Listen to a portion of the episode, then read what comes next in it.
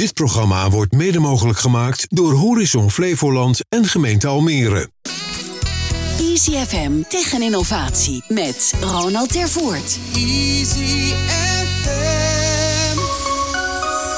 Welkom en leuk dat je weer luistert of kijkt naar Tech en Innovatie, de wekelijkse talkshow over ondernemen op het snijvlak van technologie en innovatie. Ik ben Ronald de Voert en elke week spreek ik hierover met twee gasten uit de regio. Denk aan start-ups, scale-ups tot de grotere bedrijven en instellingen. Wat drijft hen? Welke lessen hebben zij als ondernemer geleerd? Hoe proberen ze te innoveren? De impact van technologie daarbij en natuurlijk worden de nodige praktische tips gedeeld.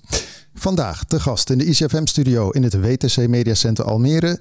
Anneke Gerards Broeren, medeoprichter van Brouwerij Stijl over innoveren in een vechtersmarkt, circulair brouwen en eigenzinnige digital marketing. En Peter Douwers, programmamanager ad interim bij ICT Field Lab over het nieuwe matchen van vraag en aanbod op IT-gebied, de rol van community building en de kracht van de fysieke werkplek. Welkom in de studio. Dankjewel. Goedemorgen. Nou, dat is weer uh, uiteenlopend. We gaan eerst biertjes drinken en dan gaan we misschien ook met jou praten, denk ik, Peter, ook niet? Als we dat nog uh, in staat zijn om dat te doen. Ja, hè? Ja, Ja, god, dat ja. moet gaan lukken hoor, jongens. Ja, jongens, nou, het ziet er heel mooi uit sowieso, uh, Anneke. Ik zie uh, Russian Imperial Stout. Oh, dat is meteen wel eventjes uh, on-topic uh, politiek, hè? Maar goed, daar gaan we even terzijde. We beginnen het programma altijd even met uh, wat jullie is uh, opgevallen of bijgebleven op het gebied van tech en innovatie. Om bij jou uh, te beginnen, Anneke. Ja, een, een beetje een inhoudelijk iets voor brouwerij op dit moment is blik of fles. Ik weet niet of dat iets is dat speelt in de rest van de wereld. Waarschijnlijk niet, maar voor ons speelt dat heel erg. We hebben nu hier een paar flessen op tafel staan. En uh, dat is waar we nou, van oudsher ons bier op afvullen en uh, schenken. En op dit moment speelt heel erg dat het duurzamer is of zou zijn om naar blikken over te gaan. En daar spelen wij ook zelf heel erg mee. Dus wat is de juiste keus en hoe zouden we dat dan doen? Want het is ook iets wat zo nieuw is dat het... Uh, qua technologie nog ontwikkeld moet worden om dat op kleinere schaal voor kleinere brouwers ook goed beschikbaar te maken. En de vraag is natuurlijk altijd in duurzaamheid: is het nou echt wel duurzamer of niet? En op welk gebied dan wel of niet? Want blik kun je natuurlijk en makkelijker vervoeren. Het kan kleiner, het kan lichter, het kan opgestapeld worden. Het is minder breekbaar. Het is beter voor het product bier. Maar de productie van dat aluminium en dergelijke, dat is dan ook wel weer een discussiepunt. En dan speelt op dit moment natuurlijk dat alles schaars is en duurder wordt. En dat geldt in fles, maar dat geldt ook voor blik. Dus dat gooit nog een extra discussiepuntje in, uh, in die besprekingen. En dat, uh, dat is iets wat heel erg hot is tussen de brouwers op dit moment wereldwijd. En uh, voor ons ook een discussie is. En dat, dat is echt zo'n inhoudelijk iets waar ik, voordat ik een brouwerij startte, nooit over na zou denken. Waar heel veel mensen niet mee bezig zijn. Maar wat dan wel leuk is, is dat er ook een culturele, sociale element in zit. Want wat wil een consument? Wij willen misschien op blik overgaan omdat dat duurzamer of beter voor het product zou zijn. Maar wil, willen jullie wel een blikje speciaal bier kopen? Nou, ik moet je eerlijk zeggen dat, dat ik thuis, ik ben niet zo'n hele grote bierdrinker, maar ik geef vaak de voorkeur aan blik.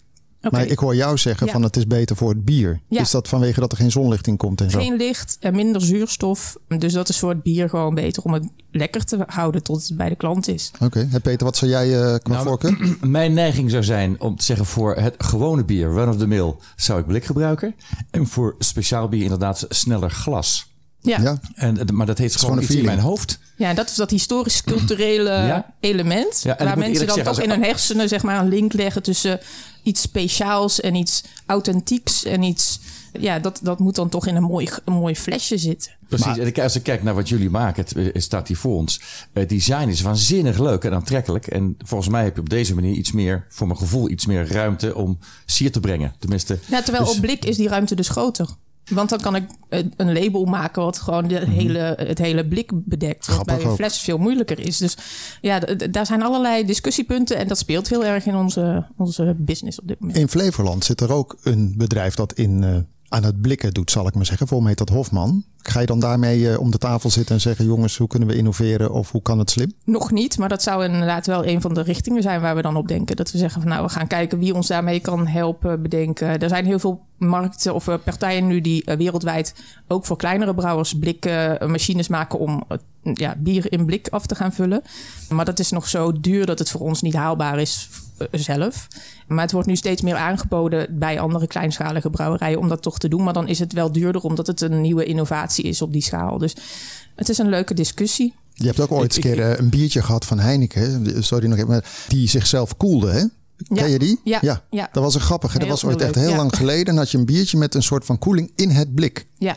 Nou, dat voelde toch een beetje chemisch, moet ik zeggen. Zo, zo, dat zou waarschijnlijk heel milieuvriendelijk zijn geweest. Ik heb geen idee. Nou, ja, het- dat is een van de andere dingen van blik. Het koelt wel sneller dan een fles. Oh ja. Dus dat is ook weer een stukje duurzaamheid. Nou, mooi. En dus, eh, Wat ik zou doen, of wat ik me kan voorstellen, is, want ik zit toch te kijken aan hoe kun je dan een beetje het onderscheid maken. Dat het toch iets speciaals heeft, een uitstraling. Want dat is mijn beleving. Daarom neem ik een speciaal biertje en niet een gewoon biertje. Ja. Voor een bepaald moment of met iemand samen of zo, dat je dat doet. Kan ik me voorstellen dat je in de blik iets gaat doen, iets gaat innoveren qua design. Dat kan zijn, wij spreken, de bovenkant niet meer het standaard eh, tinkleur is, maar dat er iets aan zit. Of het lipje is net anders. Zeg van, het is net even, het has a touch. Ja. Nou, dat zijn leuke. Ja, ik denk daar altijd heel creatief in mee. Maar dat is ook weer een kostenplaatje natuurlijk als klein bedrijf. Dus ja. dat is altijd de afweging inderdaad tussen in hoeverre. Maar daar kun jij je juist mee in de markt zetten. Dat want klopt, ja. die twee cent Ja. maakt niet meer uit. Mooi. Wat is jou opgevallen bijgebleven op het gebied van tech-innovatie, Peter? Nou, ik zat op nu.nl eh, te kijken. Dat was, eh, was zondag. En toen kwam ik iets tegen en denk van wauw, dat is ontzettend gaaf. Namelijk dat je de warmte van je, alles wat je door je riool weg laat stromen vanuit je huis. Hè, dat kan eh douche zijn, wasmachine, et cetera. Dat je dat als het ware weer kunt hergebruiken, de energie daarvan. Gemiddelde temperatuur van rioolwater is eh 27 graden. Nou, er is nu een systeem eh, gekomen, dat heette de heat cycle. En dat eh, koelt eigenlijk zodanig dat die warmte weer terug kan worden eh, gewonnen en weer eh, gebruikt voor de input van je verwarming of zelfs van tapwater, et cetera. Eigenlijk een soort eh, warm-koude Ja, systeem. exact. Maar dan dus gebaseerd op je rioolwater. Had ik nog niet aan gedacht, zal ik maar zeggen. En ga maar na hoeveel er toch je huis uitstroomt, het riool in, waar eigenlijk energie in verpakt zit, die je dan terug kunt winnen. En dat gaat om 40 procent. Ja, wel leuk, want dat, dat komt ook een beetje uit de businessgerol, denk ik.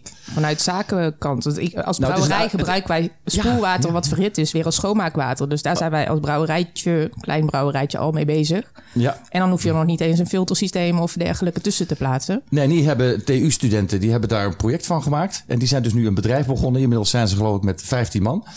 En ik denk van, hé, hey, dat, dat ken ik. Waar komt het vandaan? Dat komt van dewarmte.nl. Kun je gaan kijken. Daar zit mijn zoon in. Die is daar net begonnen. Oh, je gaat meteen reclame maken ook. Dus- Nou ja. We gaan je zo even muten hier. Hè? Dat, eh, Ja, ik kan er niks aan doen. Maar dit is wel voor het goede doel, vind ik Nee, maar dat is wel. Ik heb thuis WKO systeem zeg maar qua vloerverwarming en koeling en dat soort dingen. En dat werkt natuurlijk hartstikke leuk. Eh, Dus ik kan me wat jij zegt, als je dat gewoon in huizen kunt gaan doen. Want er zijn natuurlijk heel veel huizen die daar niet op zitten, maar dit soort dingen wel zouden. Maar je hebt wel weer een unit erbij dan, hè? Nou, eh, het aardige is dat ze... Ja, dat is zeker zo. Maar er is gek genoeg altijd een stukje ruimte. En het zijn in feite maar... Nou, eigenlijk relatief kleine nou ja, applicaties of systemen die je daarvoor nodig hebt. Voor een deel kun je ze ook kwijt bijvoorbeeld onder de vloer. Ja, dat heb je ook, De kruipruimte. buizen worden, precies. Ja, nou ja, heel veel mensen hebben dat inderdaad. Of een kast waar toch wat in staat. Naast je borden of iets anders. Dus het is heel goed te overzien. Maar het, het, natuurlijk levert heel veel op. Kun je nagaan. In, in relatie met zonnepanelen, et cetera. Dan maak je wel een hele mooie bijdrage. Dus eh, En, en ook een beetje, hè, wat natuurlijk ook nu speelt, is eh, de droogte waar we nu al een beetje mee te maken hebben. Is als je je eigen water gaat eh, Mhm. dan heb je niks nodig eh, van elders wat meteen weer het riool in gaat. hè. Want dat is natuurlijk waar we allemaal op gebouwd zijn. Alles moet meteen weg. ja, nee, dat is, dat is zeker waar. Ja. Mooi. Ja. Nou, heeft jou, eh, kunnen we nog aandelen kopen of niet? Nou, ik zou, ik zou Daniel, dat is, dat is mijn zoon, Ja. moeten vragen. Maar eh, ze kunnen, is, natuurlijk elke start-up, dit is niet meer echt een start-up, ze zijn al een stap verder en worden goed gefinancierd, kunnen altijd hulp gebruiken, zal ik maar zeggen. Hoe heten ze eigenlijk dan? De warmte.nl. Oké, oh, ja, dat is heel, heel simpel. Ja. Oké. Mooi. Hey, even om eh, bij jou eh, te beginnen, Peter. Jij bent eh, programmamanager ad interim bij het ICT Field Lab. Dat binnenkort van start gaat in Almere. Voordat we daar verder over doorgaan, wanneer en waar en noem maar op. Wat gaan jullie doen? Nou, wat wij gaan doen, wij gaan de mismatch tussen vraag en aanbod op het gebied van IT-talent gaan we proberen op te lossen. Dat is een hoge ambitie. Zijn we ook al een paar jaar mee bezig. En daar hebben we ook heel veel partijen bij nodig. Het is echt over een publiek-private samenwerking. Bedrijven gaan hier ontzettend veel voordeel van hebben. Maar zullen dan zelf ook heel veel input moeten geven. Want je, er zijn volgens mij in den landen al verschillende manieren waarop eh, IT-mensen nou ja, worden eh, gematcht met bedrijven. Laatst was ik bij het Techie Worden Week afsluiting, waar jij volgens Ja. mij ook was. 85.000 IT-vacatures in Nederland, vertelde de meneer van Salesforce. Toen dacht ik, nou, slaat het eens om naar al die provincies. Dat is nogal wat. Ja. Maar waar gaan jullie het anders doen dan wat er al bestaat?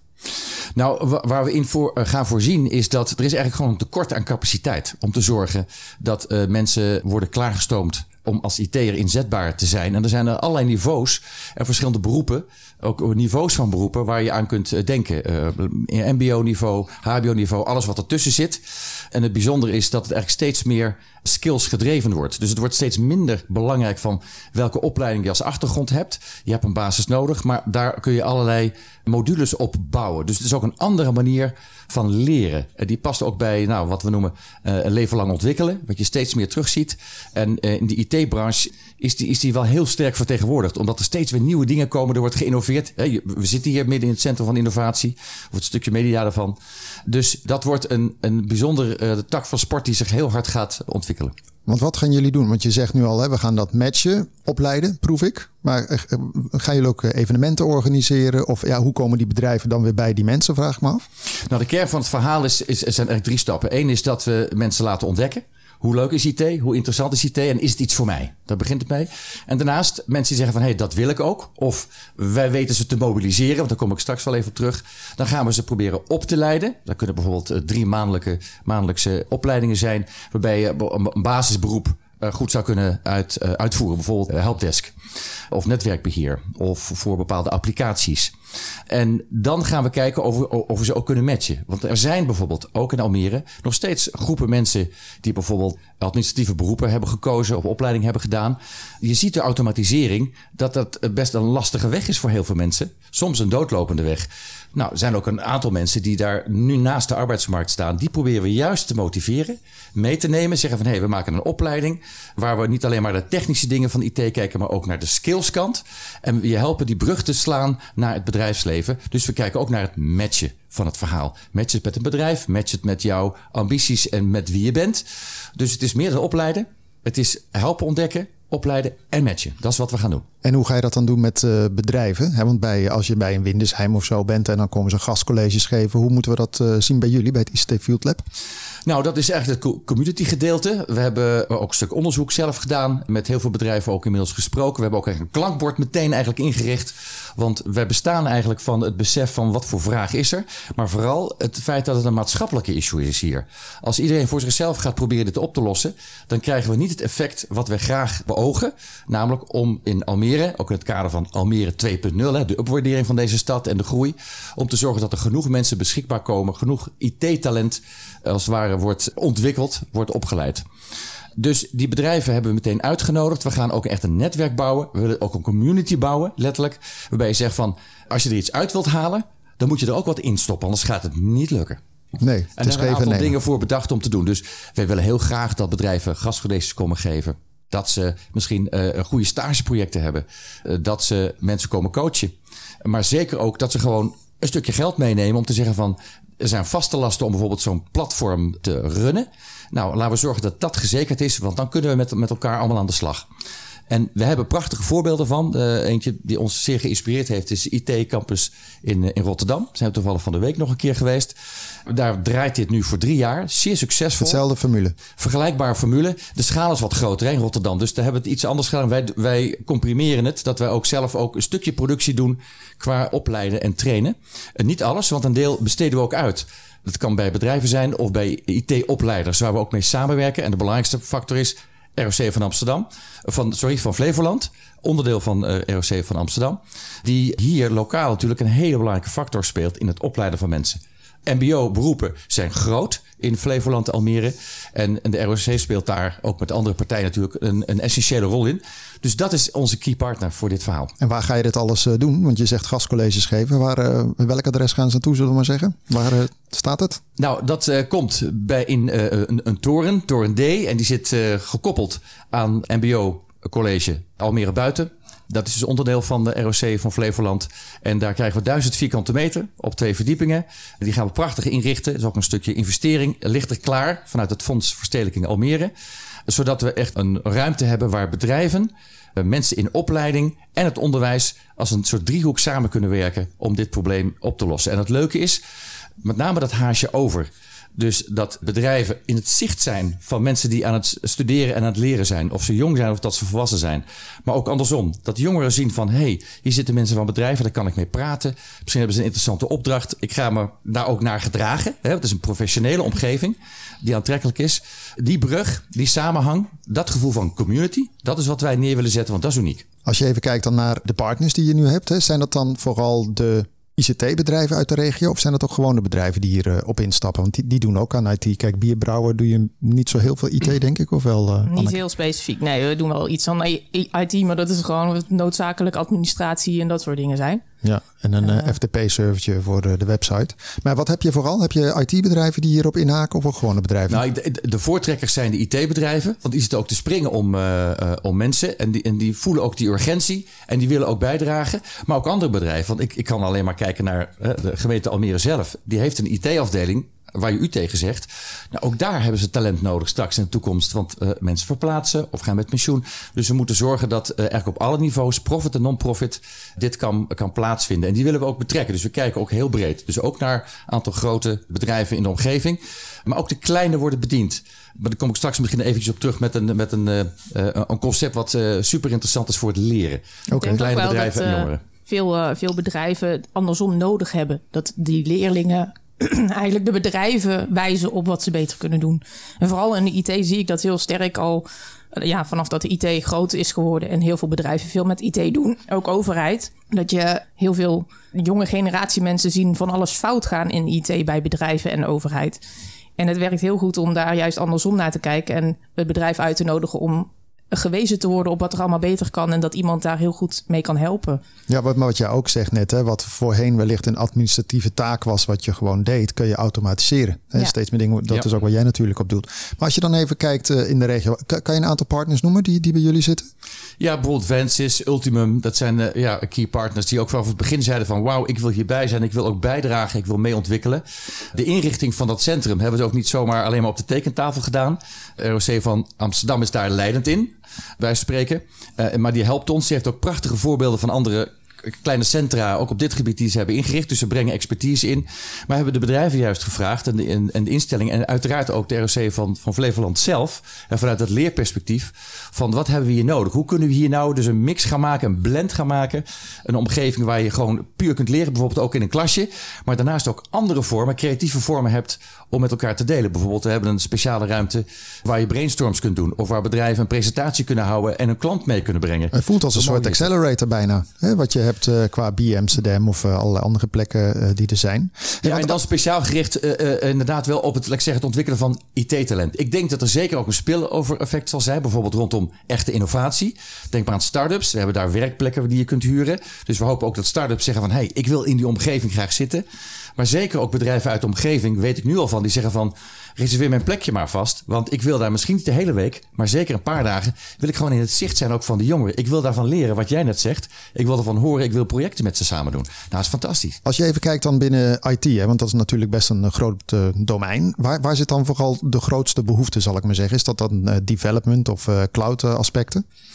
Nou, als je, als je kijkt naar, uh, ook, zo zijn we ook opgezet, dat als je luistert naar de behoeften van het bedrijfsleven, die zeggen, die hebben natuurlijk, IT-bedrijven hebben ook weer allemaal een eigen nette invalshoek. Maar je hebt ergens een basis nodig. Dus we proberen vooral mensen klaar te maken, te op te leiden en te matchen met die basis. Dus vandaar dat ik noemde uh, helpdesk, wij spreken uh, netwerkbeheer en applicaties. Want steeds meer wordt IT ook gestuurd vanuit tools.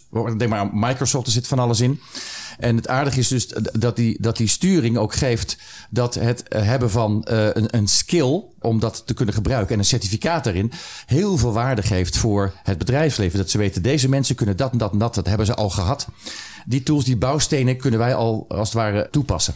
Ja, en het mooie is ook, hè, Anneke is daar misschien ook wel het voorbeeld van, komen we dadelijk nog wel even op. Maar je bent een culturele antropoloog, hè, toch? Ja. Oorspronkelijk. Ja. Zit hier toch even biertjes te brouwen. en je hebt een digitale achtergrond ook. Maar het mooie is ook, dat vond ik ook toen bij dat techie worden, dat iemand een verhaal had, die zat in de kunstgeschiedenis of in die hoek. En die was nu IT'er geworden. Hè. Dan, hè, iemand die ik ook sprak van een van die partners die je net noemde, die zei ook van, ja, het maakt niet uit uit welk land ze komen. Als je van gamen houdt en je hebt uh, deze manier van analyseren, hebben wij ook een job voor je. Nee, maar absoluut. Dus ik denk ook dat wat wij nu proberen is dus met name ook mensen die geen, de, niet aan het werk zijn nu, te kijken van, of hè, bijvoorbeeld hè, met de Tekkenwoordenweek geprobeerd van, hey, ga eens kijken of het wat voor jou is. Hè, dat gaat over dat ontdekken wat ik net noemde. En, en dan hebben we ook gesprekken met mensen. En we kunnen dus kijken ook naar niet alleen capaciteiten en achtergrond, maar ook naar een affiniteit en, en de behoeften. Dus ergens probeer je daar een, eigenlijk al een soort voormatch te doen. Uh, mensen die bijvoorbeeld administratieve boel hebben gedaan, die weten wat processen zijn. Die weten hoe bedrijven werken. Nou, hoe voordelig is het voor bedrijven om te weten van... hé, hey, hier zit iemand, die heeft die basiskills IT heeft hij mee... maar hij heeft ook al ervaring in dat bedrijfsleven. Dus ik hoef hem niet alles meer te leren. Want er is een zekere haast. En ik zeg erbij, we hebben die mix nodig. Hè? We hebben volwassenen nodig om dit soort dingen te doen, ook in IT. En ook jongeren. Dus daarom is het mooi dat wij tegen het ROC van Flevoland aanzitten. Dus er komen dus ook klassen te zitten vanuit de school. Dus ook jongeren, die bij spreken eh, op, niveau 4 zitten, MBO 4, gaan ergens een ontmoeting krijgen met bedrijven of projecten doen.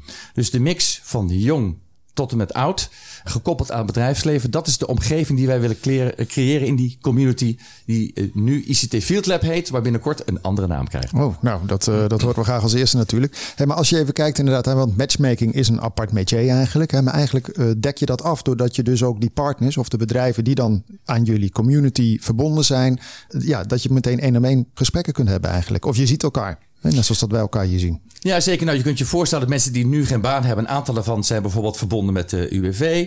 Hè, of met, met baangericht, of met werkbedrijf Ledenstad. Ik noem een paar voorbeelden. Die zijn ook zeer enthousiast als zie ik ook als partners. Omdat het heel fijn is dat je mensen iets kunt bieden waar ook een perspectief uitkomt wat ontzettend nodig is. De urgentie is groot. En ik, heb middels doen wij nu de, de derde opleiding. Eh, we zijn in feite al begonnen, dankzij het gastheerschap van, van de ROC van Flevoland, zijn, konden we al beginnen. En je ziet dus dat die mensen zeer divers uh, uit diverse hoeken komen. Maar ze kunnen ontzettend veel. Je kunt altijd meer dan je denkt. Hè? Even ja. gelet ook op de tijd. wanneer uh, gaat dit officieel uh, van start? Wanneer ook de nieuwe naam dan wellicht bekend gaat worden? Nou, dat blijft natuurlijk altijd eventjes spannend. Maar ik ga ervan uit dat wij... want we moeten nog een stuk verbouwing doen. We willen ons graag goed, goed presenteren en, en, en een mooie plek hebben. Ik schat zelf in dat we binnen twee maanden zover zijn. Maar het lanceren ervan, ook wel website die is bijna klaar. Dat gaan we iets eerder al doen. Volgende week is gewoon belangrijk omdat er dan ook bestuurlijk een klap opgegeven moet worden. Ik heb hier het businessplan heb ik hier voor mijn neus liggen. Ik put er wat, uh, wat cijfertjes uit. Dus we zijn, uh, we zijn hoopvol dat, dat, uh, dat er voor de zomer nog een stap kan worden gezet. Zodat het zichtbaar wordt en nog meer mensen weten. Ik kan meedoen. Ik kan straks een opleiding of, of een training volgen. Even twee dingen. Hoeveel, hoeveel mensen verwacht jij in een jaar tijd te kunnen afleveren tussen haakjes aan de markt? Nou, we hebben een perspectief van vijf jaar geschetst. En in die vijf jaar willen we eigenlijk duizend mensen opgeleid en gematcht hebben. Maar we willen veel meer mensen bereiken. Want bijvoorbeeld het ontdekken is heel belangrijk. Dus uh, we praten over volwassenen die we willen verleiden en, en, en, en introduceren naar IT. We willen natuurlijk mensen, laat ik zeggen, uh, uh, MBO-deelnemers verleiden. Maar we willen ook jongeren meenemen. Dus mensen die, jongeren die in het VO, de PO zitten, dus het voortgezet onderwijs bijvoorbeeld zodat zij al in een heel vroeg stadium, misschien zijn ze 12 of 13 of 14, eigenlijk al de, de van en de interesse in IT gaan krijgen. Ja, Ik moet erbij zeggen, er is nog heel veel vooroordeel ten opzichte van IT. Zeker ook bij volwassenen van, oh, dat is te moeilijk. Dat is het niet meer. Juist omdat er steeds meer uh, modulair kan worden gewerkt. Je kunt in stukjes kun je dus je kennis en je vaardigheden opbouwen. En er zijn heel veel tools die dat kunnen. Dus ook het niveau waar je zit. Het is niet allemaal HBO-werk. En bedrijven merken dat overigens ook. Dat wil ik ook nog graag even onderstrepen. Er wordt vaak gezegd van, oh, dan moet ik een HBO hebben. Dat is helemaal niet meer zo. Okay. Je kunt het heel gelaagd opbouwen. Als uh, mensen meer willen weten of zich uh, willen aanmelden, waar kan dat?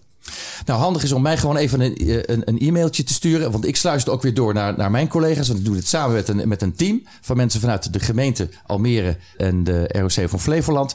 Fantastische mensen. En dat e-mailadres is PHM Douwes. En dat spel je als de koffie met een S erachter. Dus D-O-U-W-E-S. Almere.nl NL. Mooi. Van de koffie naar het bier. Anneke. Ja. Ik zie ze hier voor me staan. Peter uh, zei het al even van... Uh, we hebben hier lekker drie biertjes voor ons staan. waanzinnig vormgegeven. Komen we dadelijk eventjes op uh, terug. En je bent samen met je man oprichter van brouwerijen Stijl. Een bierbrouwer die uitdagende circulaire bieren brouwt. Als we het even opzoeken.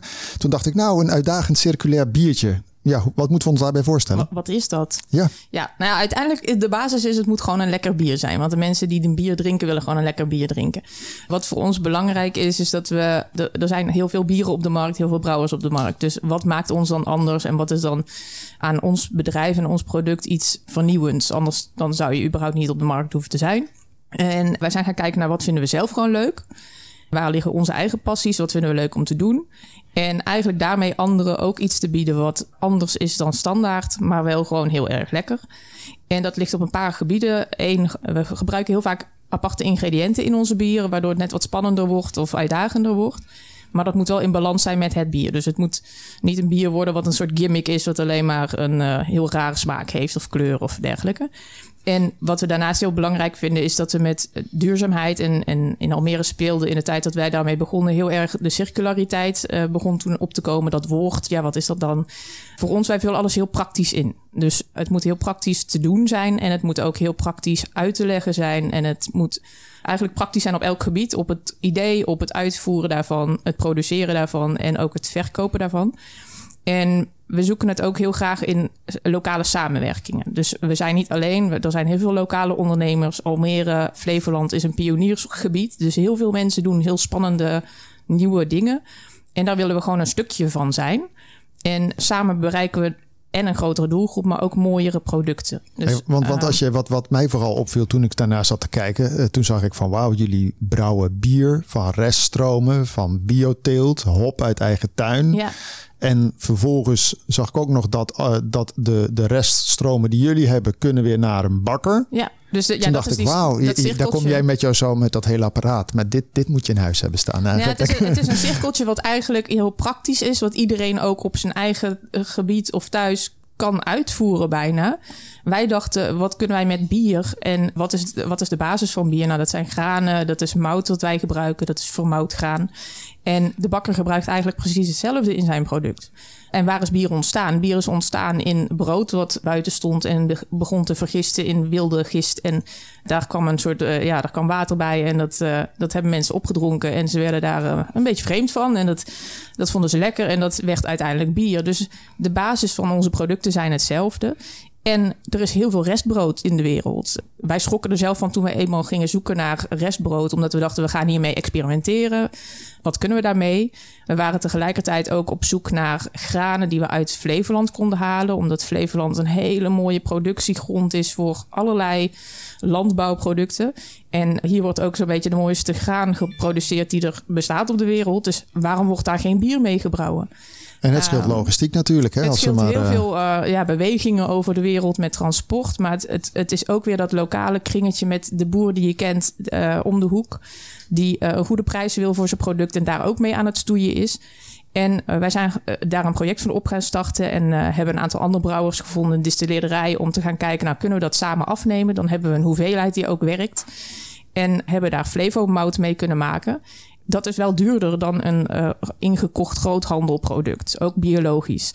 Dus we moeten dat ergens mee opvangen, zodat onze consument, die al een duurder product koopt, want een speciaal bier lokaal is al wat duurder, ook nog wel wil betalen. Want waar kan je het eh, kopen? Eh, onze bieren zijn landelijk verkrijgbaar in echt speciaal bierzaken, speciaal biercafés, maar ook eh, hier lokaal bijvoorbeeld in de Albert Heijn hebben we een aantal eh, bieren staan, maar ook het VVV-kantoor, de lokale kaasboer, de kleinere horecazaakjes. En dat breidt zich gelukkig ook steeds meer uit. Maar het opvangen van dat duurdere graan, dat kunnen we doen doordat we nu restbrood gebruiken. Dus het restbrood dat wij gratis krijgen van bakkerijen en supermarkten hier in Almere. Daarmee kunnen we tot eh, ja, bepaalde bieren wel 20% van die mouten vervangen. En daarmee is die hogere prijs die we moeten betalen voor die lokale mouten eigenlijk ook opgevangen. En kunnen we dus een consument een echt lokaal bier aanbieden voor dezelfde prijs als dat niet-lokale bier met veel betere ingrediënten. En het, eh, de voedselverspilling tegengaan doordat dat brood daarin verwerkt zit. Want, want wat eh, bespaart het inderdaad? Want eh, als we het hebben over circulair en duurzaam, is, heb je een aantal eh, cijfertjes? Nou, we hebben inmiddels, hadden we zelf even snel berekend, iets van ja, nu tegen de 15 tot 20.000 liter circulair bier gebrouwen. Dus dat is dan met het restbrood en soms ook andere lokale producten. En dat is per bier wel verschillend hoeveel procent restbrood dat dan kan zijn. Dus we hebben zelf berekend dat we in ieder geval iets van eh, ja, 15.000 broden of zo bespaard zullen hebben met, eh, met dat brouwen. En dat wordt steeds meer. Dus dat, eh, elke maand produceren we steeds meer circulair bier. Nou ja, we- er is te veel van dat brood. Dus we kunnen niet, eh, lang niet al het brood wat er is, wat over is, kunnen wij gebruiken. Maar het leuke is dat je eh, die samenwerking lokaal ook kan doen doordat de supermarkt die dat brood dan levert, die is blij dat ze het kwijt zijn in principe, want anders moet daar nog een hele transportcyclus of verwerkingscyclus eh, achteraan. Plus, zij hebben ook ons bier op de schappen staan. Dus zij kunnen zeggen, joh, hè, wij, wij leveren ons restbrood wat niet verkocht is. Dat is dagvers brood, maar dat is dan dag twee. Dan verkopen ze dat niet meer. Dus het is geen oud brood. Mensen denken soms eh, een associatie met oud brood... wat je beschimmeld in je kastje hebt liggen. Dat is het niet. Het is gewoon dagvers brood dat wij dan daarna gebruiken. En ja, dat bier kun je verkopen. Daar, daar kun je dat verhaal bij vertellen... dat je zelf een deel bent van die duurzaamheidsketen. En de bakker die bij ons dan de restgranen van het bierproces weer ophaalt... die wij weer niet meer kunnen gebruiken... die bakt daar weer brood van. Dat ligt ook in de supermarkt. Mooi. Hey, want als ik, als ik buiten de regio woon en denk, goh, dit is toch een lekker biertje. Kan ik dan ook even online eh, ergens shoppen? Ja, ja, we hebben onze eigen webshop, brouwerijstijl.nl. Dus iedereen kan het landelijk bestellen. Dan zenden we het gewoon per post op. En daarnaast werken we dus samen met landelijke leveranciers. Die rijden het uit langs eh, allerlei punten waar speciaal bieren verkrijgbaar zijn. Dus is het waarschijnlijk in je lokale slijterij, speciaal bierhandel ook eh, eh, wel verkrijgbaar. Want je hebt het net elke keer over toen we begonnen. Hè? Volgens mij was dat medio 2015 dat jullie hiermee begonnen zijn. Dan op het moment dat je een succes bent, dan staan de grotere brouwerijen vaak toch eventjes in je achtertuin. Hoe is dat bij jullie nu? Nou, wij, wij vinden het heel fijn dat we experimenteel kunnen zijn. En dat we alle ideeën die we hebben, hoe vreemd ook, dat we die gewoon tot uitvoering kunnen brengen. En dat is niet altijd commercieel heel handig. Dus wij we hebben hiernaast als gezin ook een fulltime baan daarnaast. Om eh, gewoon te zorgen dat we een basisinkomen hebben. En dat we met de brouwerij kunnen groeien op gewoon ja, wat het doet. Dus op het moment dat we inkomsten krijgen, stoppen we het erin om te groeien. En kunnen we experimenteren, zijn we totaal onafhankelijk van ideeën die van buiten komen. En als ideeën van ons goed zijn en andere brouwerijen denken dat pikken wij ook op, dan vinden we het eigenlijk wel prima. Want we doen het omdat het ja, niet per se goed is voor ons of ons mega inkomen wat daaruit komt, maar dat het een verhaal is wat gewoon logisch is en waar we goed mee bezig zijn. Wij zeggen ook alle brouwerijen waar we komen, waar we, waar we tegenkomen, ga alsjeblieft bij de lokale supermarkt om restbrood vragen. Gooi het in die brouwketels. Ga ermee aan de slag. Want uh, ja, waarom niet? Het, is er gewoon. Het is, het is niet ingewikkeld. Het, je hoeft je systemen niet aan te passen. Het kan gewoon.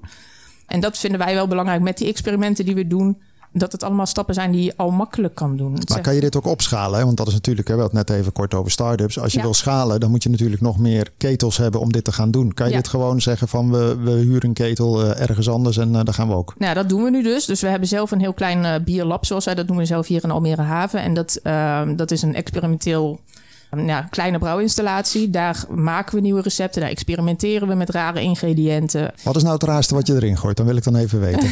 het raarste. Ja, dat is, dat is een beetje persoonlijk afhankelijk, subjectief verhaal. We zijn eh, onze Zuiderzee Saison die hier staat. Dat is een, eh, een leuke samenwerking met het Zuiderzeemuseum bijvoorbeeld. Die kwamen met, we willen graag een conceptueel bier wat past bij het verhaal van het museum. Nou ja, wij, wij komen uit Flevoland, dus toen dachten wij, we moeten iets met landbouw, met producten. Want na de Zuiderzee, de inpoldering, werd dit landbouwgrond. Wij komen zelf uit het Bourgondische zuiden, dus voor ons is Flevoland ook gewoon één grote ontdekkingstocht nog steeds. En wij leerden Martin Topper kennen en die heeft een eh, boerderij Zonnegeert hier in Flevoland. En die produceert dus hele mooie groenten die bijvoorbeeld de paarse wortelen en de gele bieten en hele mooie horecaproducten ook. Maar ook ja, die oude vergeten groenten voor een deel. En hij maakte ons helemaal enthousiast over wat hij produceert. Maar hij had rond coronatijd ook heel veel in zijn opslag liggen... wat niet naar China kon, naar... ah, eh, ook een soort de reststroom horeca. dan eigenlijk. Precies, dus toen kwamen we erop dat het restbrood moest daarin zitten in dat bier. Want het heeft ook te maken met de zuinigheid van de mensen rondom de Zuiderzee. Maar die landbouwproducten moesten daar ook in. En die paarse wortel die geeft een hele mooie natuurlijke kleurstof af. Waar ook hele verhalen van zijn. Van vroeger maakten mensen daar de kleding mee in een bepaald kleurtje. Maar ook het voedsel. Dus wij dachten, ja, daar moeten wij iets mee gaan experimenteren. Dat triggert ons dan helemaal om iets te moeten doen met zo'n product. En dat is nu dit bier geworden, wat uitschenkt als een roos-rood bier. Wat eruit Mooi. ziet als een soort ker kersenbier. Een soort kriek, maar dat is Een andere, kriek, andere, andere, andere Ja. vraag. Nou ja, je praat met zoveel passie hierover. Ontzettend gaaf is dat. Ja. Dus hoe komt iemand, want je vertelde net dat je uit de IT komt, ben je hierin terechtgekomen? Ik doe mijn best namelijk om te zorgen dat mensen die allerlei dingen doen, om die te mobiliseren voor IT, omdat er zo'n grote behoefte is. Maar jij draait het om. Vertel eens. Ja, nee, dat is ook goed. Wie weet beland ik wel weer een keer terug in de IT hoor. Dat, nou ja, ik, ik heb opleiding tot antropoloog gehad. En dat is ja, volkenkunde in eh, makkelijkere taal. En dat is puur vanwege ook interesse, passie. En ik, ik kan heel gepassioneerd zijn over eigenlijk alles. Al, ja, al laat je me een stoeptegel zien, dan kan ik nog heel gepassioneerd over zijn.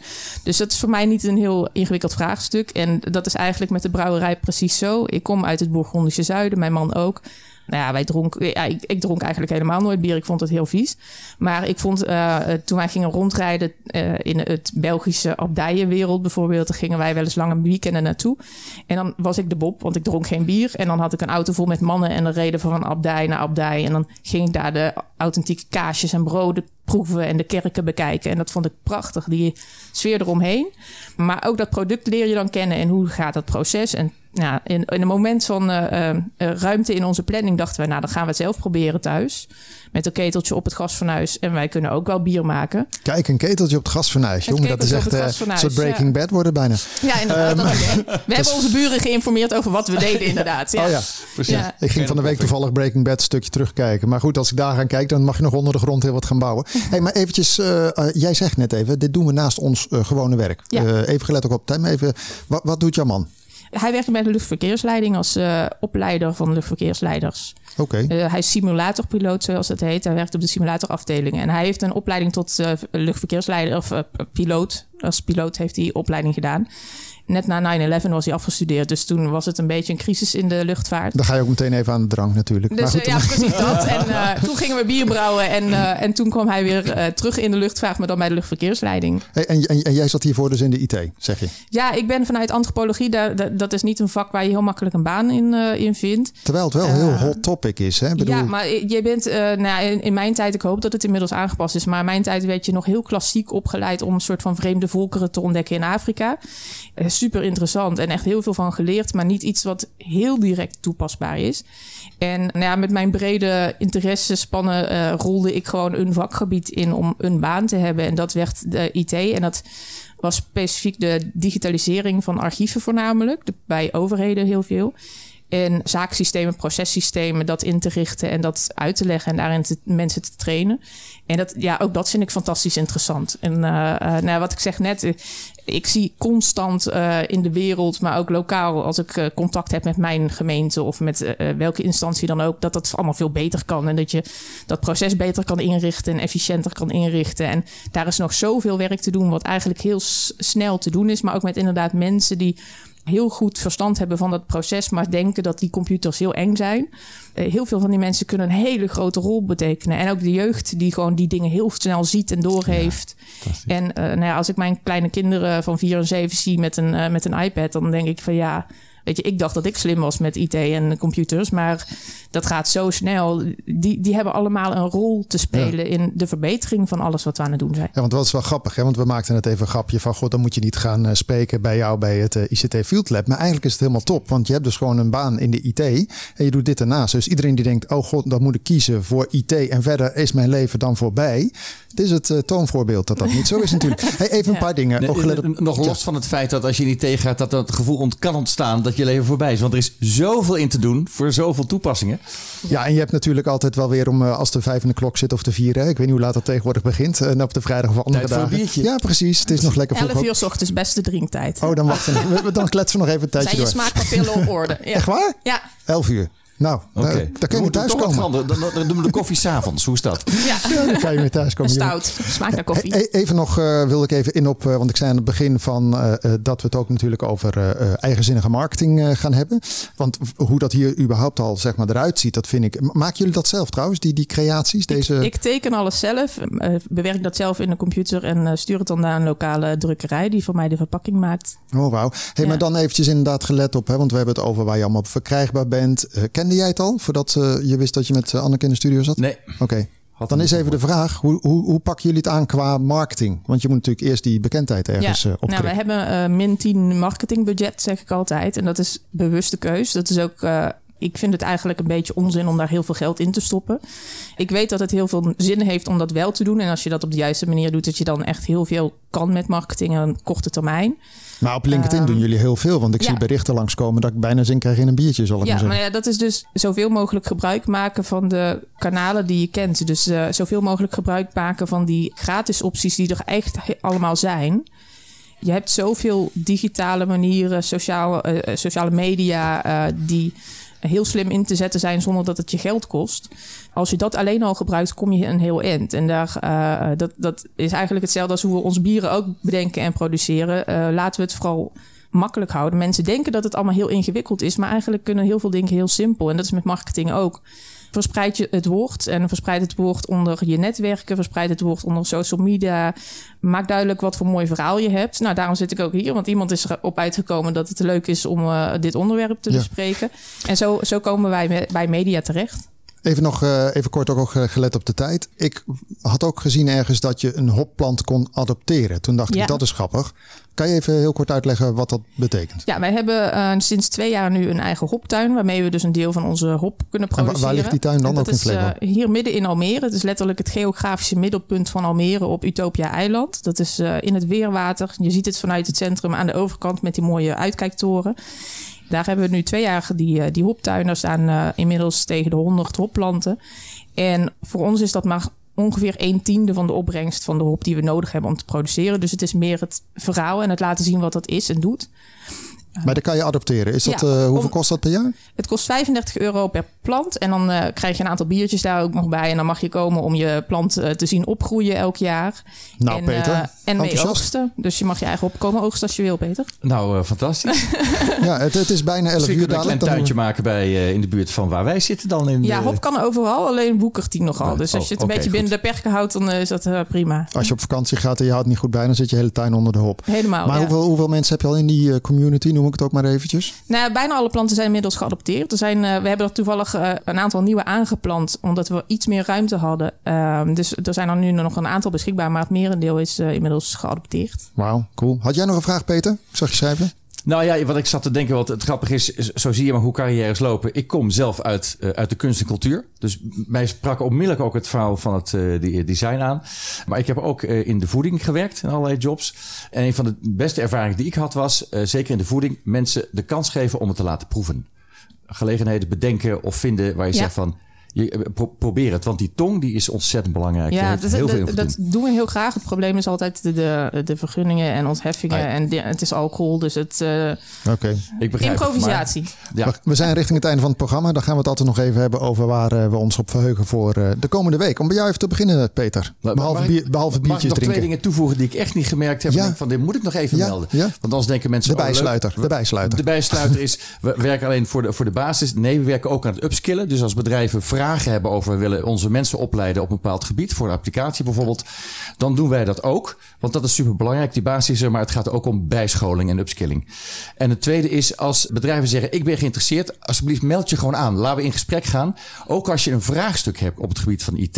Want we hebben natuurlijk een enorme pool van jongeren en volwassenen straks en bedrijven.